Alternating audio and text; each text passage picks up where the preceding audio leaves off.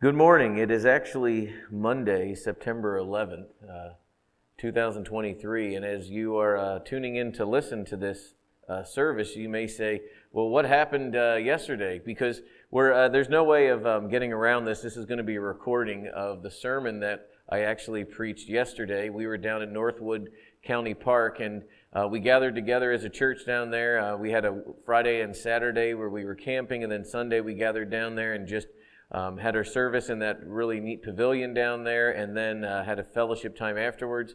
And uh, you may even be wondering why are we coming back on a Monday and recording it? Well, you know, because we here at uh, CBC really do believe that it is important for God's word um, to be uh, given to um, to many to hear all around the world. But also, we we do hold very strongly to uh, the importance of everyone, whether you call CBC home or not, to be gathering together in a, with a local body of believers. And so, our prayer for this, why we record our service, is to get the Word of God out, but this is never to be a substitute for gathering in, in, a, in the local body and the local assembly of believers because that is what we've been called to do. And so, our prayer is that you use these sermons to further your study in the Word of God and not as a substitute for actually gathering face to face with believers.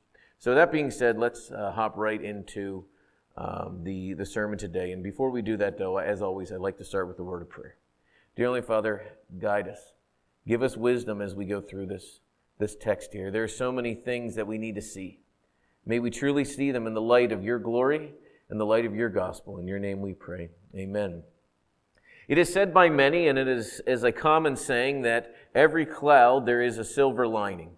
And when we think about that, that phrase in and of itself means that even when things seem gloomy, that there is a line, that there's a silver lining in it all if we just look more deeply. When it comes to Scripture, we're going to find that in every story, every narrative points to Christ. It is always there. Yet many times we miss it because we lose focus on the larger story. And the larger story is, is that from the foundation of the earth, God had decreed that man would fall and that salvation would come through his son. This is why we have heard over and over and over again in our study of Genesis this sentence. Everything God does is perfect and completely wise and is the fittest means to accomplish everything he has decreed. Because as we see the larger story that God has decreed before the foundation of the world, that man would fall and salvation would come through his son, and that we would have the culmination of all things being found in Christ when he returns. As that is unfolding in front of us, we need to read the scripture with that in light. And so what we're going to see today in just two short verses in Genesis 3, 20 and 21, we're going to see the very essentials of the gospel. Because we will see this good news, the good news that salvation is coming. We will see that from the literally the beginning to the very end of all of Scripture. That is why we will see, and that is why the title is called Hope in the Midst. Let's read our two verses. The man called his wife Eve because she was a mother of all living. And the Lord made for Adam and for his wife garments of skin and clothed them. Remember, when we look at the Bible, we need to understand that the Bible is an unfolding narrative. That every page we turn, we see the narrative of the gospel unfolding in new ways until we see the culmination of it all in Christ. And as the Bible unfolds, we need to read it through the unfolding of our own eyes to see what God is doing. And one of the major themes, and you'll see that as point number one there, one of the major themes that we will see in this unfolding narrative is the concept of salvation through judgment. That when God comes into this world and he brings about judgment on sinful man, we will see the salvation plan of God moving forward as well. Because we need to remember this when a man's eyes are opened by the Spirit, when a man's eyes are open in the act of God saving them, they will see the weight of their sin. And when they see the weight of their sin, because their eyes have been opened to their sinful state, that opening of their eyes to see the weight of their sin will force them to be confronted by the wrath of God that is upon them. And this understanding of their sinfulness, the wrath of God is upon them, and the way that God has set up the gospel is that in and of itself will cause them to run to Jesus, their only hope. This is why Paul tells Timothy that there is one mediator between God and man, and that is the man Christ Jesus. That is why it has been said by many that the justice of God is what drives man to seek God's mercy. It is the justice of God that drives man to seek God's mercy. Many times, too, as we read the Word of God, we can get caught up in the moment of reading it and miss the whole drama and narrative of Scripture. When we think of the drama of the text, let's take a moment and just build the drama that is happening. So if we start back at the very beginning, we have God in his beauty and in his perfection creating a world where man and man was in the garden, where man could dwell with God in complete harmony. And as God and man dwelled together, he placed him in a garden, a paradise where the ground would bring forth fruit over and over. And Adam's job was to tend it, to collect it. And God gives him a, helper in order to fill the earth and subdue it and bring about beauty all around him. And as we see these things playing out, as we see the drama of it all, you can hear almost as the serpent comes into the garden, the, the drama of the music is playing. What is going to happen here? Adam and Eve then fall and they rebel against God. They sin against their creator. And the tenseness is there as God tells them what's going to happen because of the consequences of their sin the serpent, then he moves to Eve, and then he moves to Adam. And you can hear and feel the tension in the air as God gets done saying, You are dust, and to dust you shall return. And you're wondering what's going to happen next. What is Adam going to say? What is Eve going to do? What about the serpent? What's going to happen next? And we're all waiting to hear.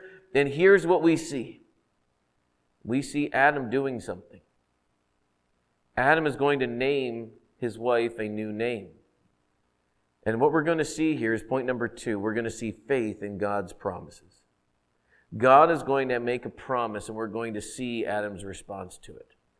So let's think about this for a moment. Adam had previously stopped listening to God's command. Remember, the command was eat of anything you want in the garden, just not the tree of the knowledge of good and evil. You can do whatever you want, just not that. So he had stopped listening to God. He said, I know better and he had listened to his wife. He had trusted his wife, not God. And another way of saying it, Adam did not believe God. He did not believe that God had what was best for him. But what we see now is in this turn of Adam, Adam calls his wife Eve because she was the mother of all living. That's what the word Eve means. And in naming her, what we're going to see is Adam is going to demonstrate faith and the fruit of that faith is hope in what God had said. Adam demonstrates faith, and the fruit of that faith is hope in what God had said. Because when he names his wife Eve, the mother of all living, it's going right back to what God had told Eve was going to be part of the response to this curse. Genesis 3:15. God says, I will put enmity between you, speaking to the serpent, and the woman, between her offspring and your offspring. He shall bruise your head, and you shall bruise his heel. So we have the serpent is going to have offspring, and the woman is going to have offspring. And it's interesting here, Eve is named the mother of all living, but yet Eve has not even given birth to a child yet. And, but this child, what God had said to Adam, was going to crush the serpent's head. And so Literally, Adam is saying that out of Eve, she will be the mother of all living, that out of Eve will come a deliverer to restore paradise. This is the good news. This, by definition, then, is the gospel because the gospel is good news.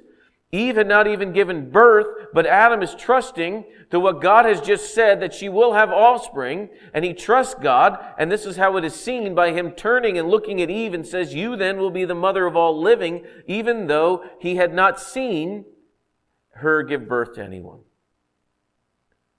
So, what we see here is Adam has gone from not trusting God back to trusting God.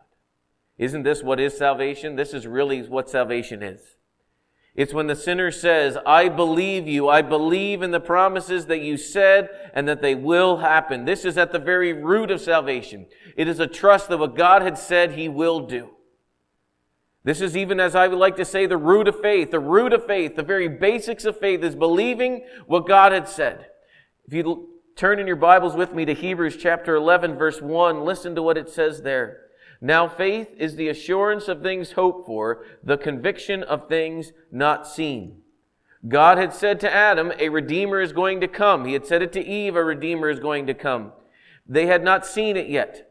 They are hoping for it. This is what their faith is. And we see God, we see Adam's hope in God or faith in God by the way he turns to his wife and names her this. All that God had revealed at that point, though, to Adam was this. There is sin in the world, and there's one that is coming to destroy Satan. And Adam believes that, and he turns and names his wife. This is what is common as well throughout the Old Testament. How we see salvation, a belief in the good news. Now, the gospel has not fully been fully explained, but the good news that God has proclaimed to the people in the Old Testament is all pointing us to Christ. And so Adam believed and, tr- believed and trusted what God had revealed to him. Just like the same thing when Abraham, in Genesis 15, the Bible says that Abraham believed God and it was accounted to him for righteousness. The, what, he, what did he believe? That his barren wife Sarah would give birth to a son. He had not seen it yet. He's only heard that it was going to happen. But because he believed God, it was accounted to him as righteousness. Not only do we see one of the essential aspects of the gospel in this passage, we're also going to see here a repentance. A repentant heart of Adam where he turns away from believing Satan and turning towards believing God. Adam believing God because the gospel was given in 315 and anticipated, and Adam anticipated would be completed by naming his wife because we see the gospel believed. The gospel given that an offspring is going to come the gospel believed when Adam turns and names his wife the mother of all living. Not only do we see faith here, the, the essentials of faith, the trust that comes out in hope, we're also seeing the atoning work of Christ. We see this here in point number three, God's atoning work, that God does not leave man in his nakedness. Remember, Adam had tried his best to, to sew fig leaves there, and it was just a pathetic excuse for some type of clothing. They understand they're naked. They hide, even with these fig leaves hiding. But what we see is God does not leave man in his nakedness. God is gracious and merciful. God shows compassion on these rebels. This is where John will later tell us we love him because he first loved us. Adam had utterly failed at his attempt to cover his nakedness all he had done is sin and rebelled, and in his, and it is, and pure, unadulterated, just shamefulness in front of him here. He is almost calling, looking to God, help. What does God do? God makes a permanent, permanent covering for him. Here we have a sacrifice of, an, of another to cover another. What we see here is God the sovereign creator of all mankind, steps in and shows us a pattern that we'll see throughout all Scripture the sacrifice of another to cover another. He does not go and find a sheep and gather wool, but he makes clothing out of the skin of an animal. Remember, God is the sovereign creator of all mankind, all animals as well. When He decides to do something, He can do it because He is the creator, sustainer of all things. And so, God chooses an animal. Not only does He choose an animal, God kills that animal. This is the first recorded death we have in the Bible. It's a substitute death. Adam and Eve deserve death, but the first one to die is an animal that had not rebelled against its creator. An animal, in many ways, if you want to even tear it further, an animal who had come and been slaughtered by his creator. God taking the covering from this animal, the skin of the animal, and he clothes man. We see this death of an animal. We see this death of a one to cover the other. And we see this played all the way through until one day, standing on the bank of the Jordan, John the Baptist points to Jesus Christ and he says, Behold the Lamb of God slain before the foundation of the world, the substitute for mankind. Not only we see the beauty of this, but we're going to see how all of this is pointing us to Christ. When we think and we say to ourselves, so what did we learn? What did we talk about today? What are the, the truths that we need to dive into and understand? We need to understand this, that each one of us stands like Adam and Eve, completely exposed before a holy God. We stand condemned before God because of our sin. But the good news is this. The long for deliverer has, the long for deliverer has come and defeated death and he lives. The call of the gospel is believe and follow him. Turn away from your sins and follow him. This is the call that is in front of us all the time, each one of us. This call here reminds me of what Elijah said Many, many years ago, Elijah brings the Israelite people and the, and the worshippers of Baal all to Mount Carmel as they're standing there on Mount Carmel. As Israel had been following after the gods of this world. And remember, Israel was not that they ever totally rejected following God. They would add the, the teachings of all the other gods with the teachings of, of the Bible, of the scripture. They would add them all together and just mix them up. And they would just say, almost be like a, a multitude of worshiping all the gods around them. Just add the other gods to whatever they wanted to do. And Elijah stands there on Mount Carmel and he says in 1 Kings 18:21, and Elijah came near to all the people and said, How long will you go limping between two different opinions? The idea here, I love this verbiage. It's the idea of back and forth, but they're not even doing it well. They're just limping. They're like dragging themselves this side or that side or whatever. And he goes on to say, if the Lord is God, follow him, but if Baal is, then follow him. And you would think the people would want to say, no, we believe in God. We believe these things. The text goes on to tell us, and the people did not answer him a word. So may we not be like the Israelites on that day. May we say, no, we have seen that our Redeemer lives. We have heard what he has promised and we believe them. Because fire will come from heaven and Israel will fall on their knees, but it is only a momentary repentance. It is not a repentance that leads them to salvation. It's a, a momentary humbling and Israel will rebel once again. May we not be like them. May we submit our hearts and our lives to the things of God. Whether you and the sound of my voice do not know the things of God, today is the day of salvation. Whether you're a believer in Christ, today is a day where you remind yourself again that you know whom you believe and you are persuaded that He is able to do abundantly above all you can ask or think. That what He has promised, He will do. And the only way we can do that, as I said over and over and over again, is by the continual renewing of our mind. Adam needed his mind renewed, and what, it, what renewed his mind back to proper thinking was the justice of God that was poured out on the serpent, his wife, and himself. And when that happened, it awoken in him again the idea that God is going to provide a redeemer. And we see that when he turns to his wife and says, You are the mother of all the living. May we have that same faith in our own hearts and lives today. Let's pray. Dearly Father, we so desperately need your help. We know we are prone to wander. We know we are prone to do what we ought not to do. So, dearly Father, take our hearts and seal them for your courts above. In your Son's name we pray. Amen.